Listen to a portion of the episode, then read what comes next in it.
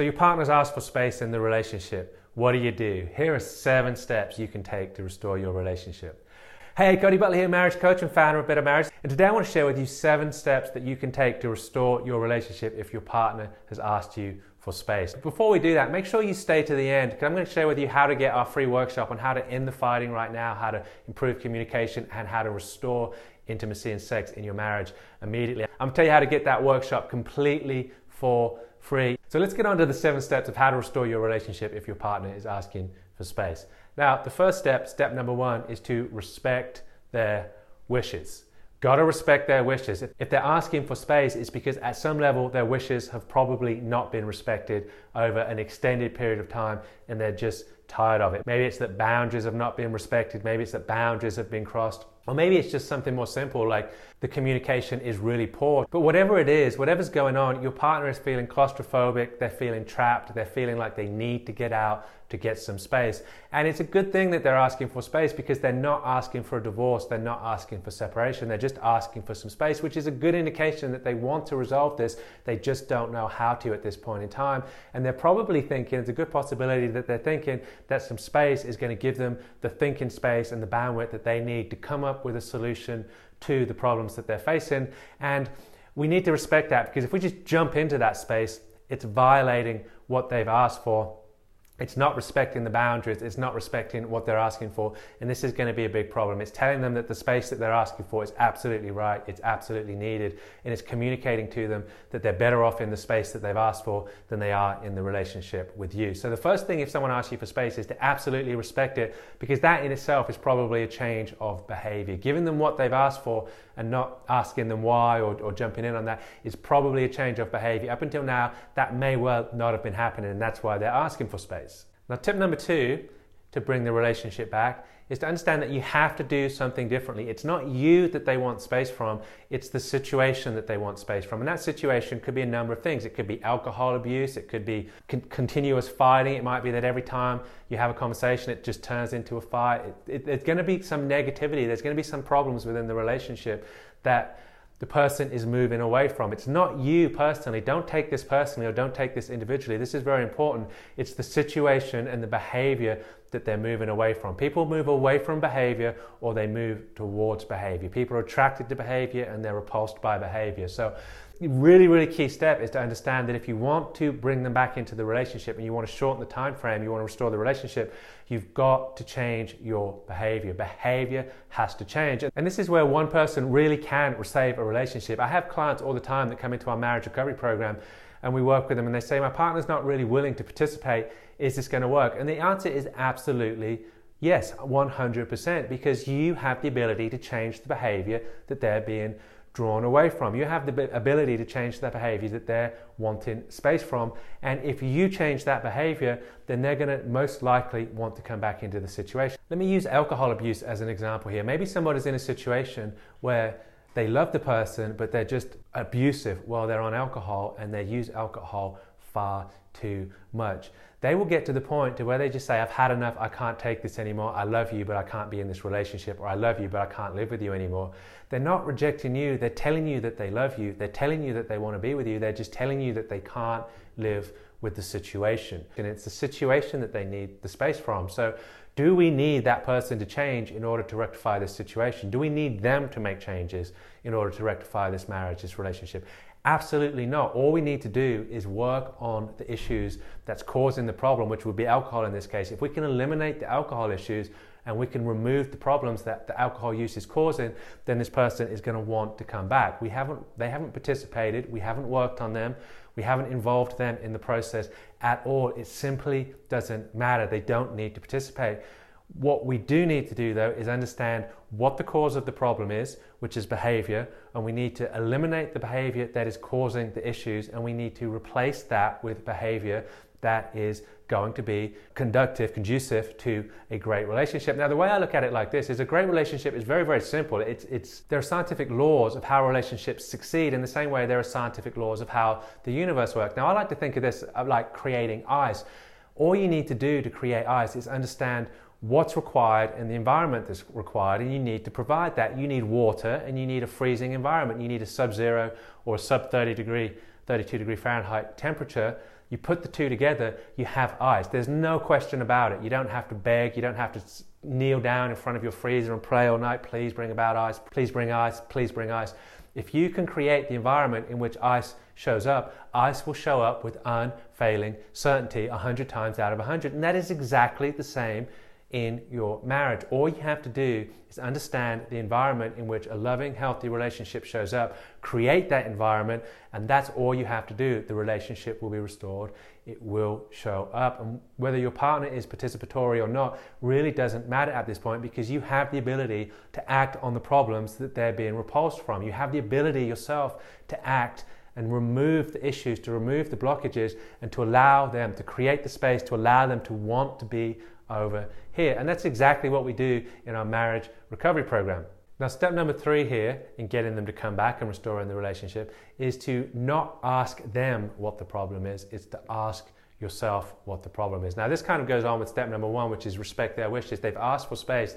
Go in and asking them, what's the problem?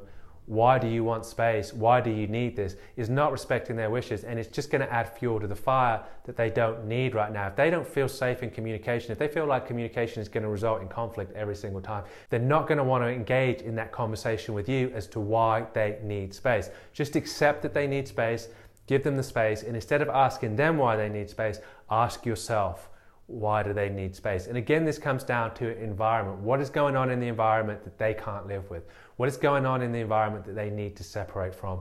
And try and understand, make the effort to understand the environment that is required for a loving relationship to show up and then really focus on creating that instead of working on them, instead of asking them questions, ask yourself questions. Instead of working on them, work on yourself. And you're going to see some fantastic results because they're going to start to see the situation change. And when they start to see the situation change, they're going to start to come back to it slowly to start with because the change takes time and there's probably some history here. They probably, there's probably some trust issues. They might not believe that the change is permanent or they might believe that this, this is a manipulation or something like that. But slowly they'll start to come back to say, okay, well, what's going on over here? Things start to look a little bit different over here, and they start to come back.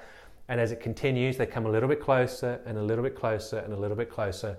And when finally they realize that actually this is a transformed environment, then they have hope that the relationship is transformed as well because it's the environment and it's the behavior that they are running from. And when that's gone, they're going to come back. Now, step number four in the recovery process here is to change the meaning that you're giving the situation. If you think that your partner is doing this to harm you, if you think what your partner is doing is going to harm you, that is going to cause a reaction in you and that is going to cause a behavior in you that isn't great.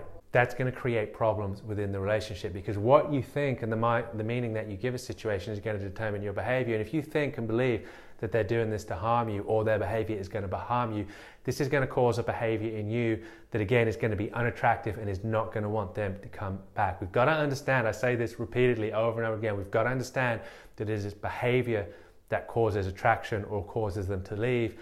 And by choosing a different meaning, by choosing something different to focus on, that is going to result in a different behavior. The meaning we give produces an emotion, and the emotion produces a behavior. If we change that meaning changes the emotion, changes the behavior, and that changes the situation. So, step number five in this process is going to be to change your internal dialogue. The previous step was to change the meaning that you give something. Well, how do you do that? How do you change the meaning? How do you do that? How do you change the meaning that you give something? Well, the answer is you change the dialogue that you have with yourself, the monologue that's going on in your mind, the communication that you're having with yourself. What are you telling yourself about the situation right now? What are you telling yourself about what this means? What are you telling yourself about the outcome that's going to be produced from this? What are you telling yourself about the motivation of your spouse who's looking for the space right now? All of these things lead into the meaning. What does this mean? That's all going to be determined from the dialogue, the conversation that you're having with yourself, and that is going to determine your behavior. So it's really important that you start to change the internal conversation is something that's healthy, that's productive, and that is going to produce an environment. If you're telling yourself internally in your head, the conversation that you're having in your head all the time is my partner's doing this to hurt me, my partner's doing this because they're selfish, my partner's doing this because they don't care. Well, that is going to radically change how you feel about them and that is going to radically change how you behave. If you can change that conversation with yourself to my partner is doing this because they're just trying to get their needs met the same way I am. My partner is doing this because they just want to have a loving relationship and this is how they feel like they're going to get it. If you can change the conversation to those type of things that you're having in your head, you're going to feel differently about your partner and that is going to produce a different response to your partner and that is going to be much more conducive to bringing them back into the relationship. Which brings us to step number six, which is to change the focus to what you want. Really start to focus on what you want in the relationship. Now, a lot of times when people get in these situations where a partner's pulling away, or they're separating, asking for separation, they focus on the negative, they focus on the separation, they focus on what it is that they don't want, and of course, where focus goes, energy flows, and more of the same result appears. So it's really important that we change our focus here away from what we don't want and move it towards what it is that we do want here. What do we want? When I work with private clients in our marriage recovery program, I'll ask them the question, What do you want? And a lot of times they'll tell me, Well, I don't want this, I don't want that, I don't want the fighting, I don't want that. And I'm like, I didn't ask you what you don't want. I'm asking what you do want because you've already got what you don't want. You have that. We don't need to put any energy into creating that. We don't need to put any focus onto creating that. You already have that. You're already in possession of it.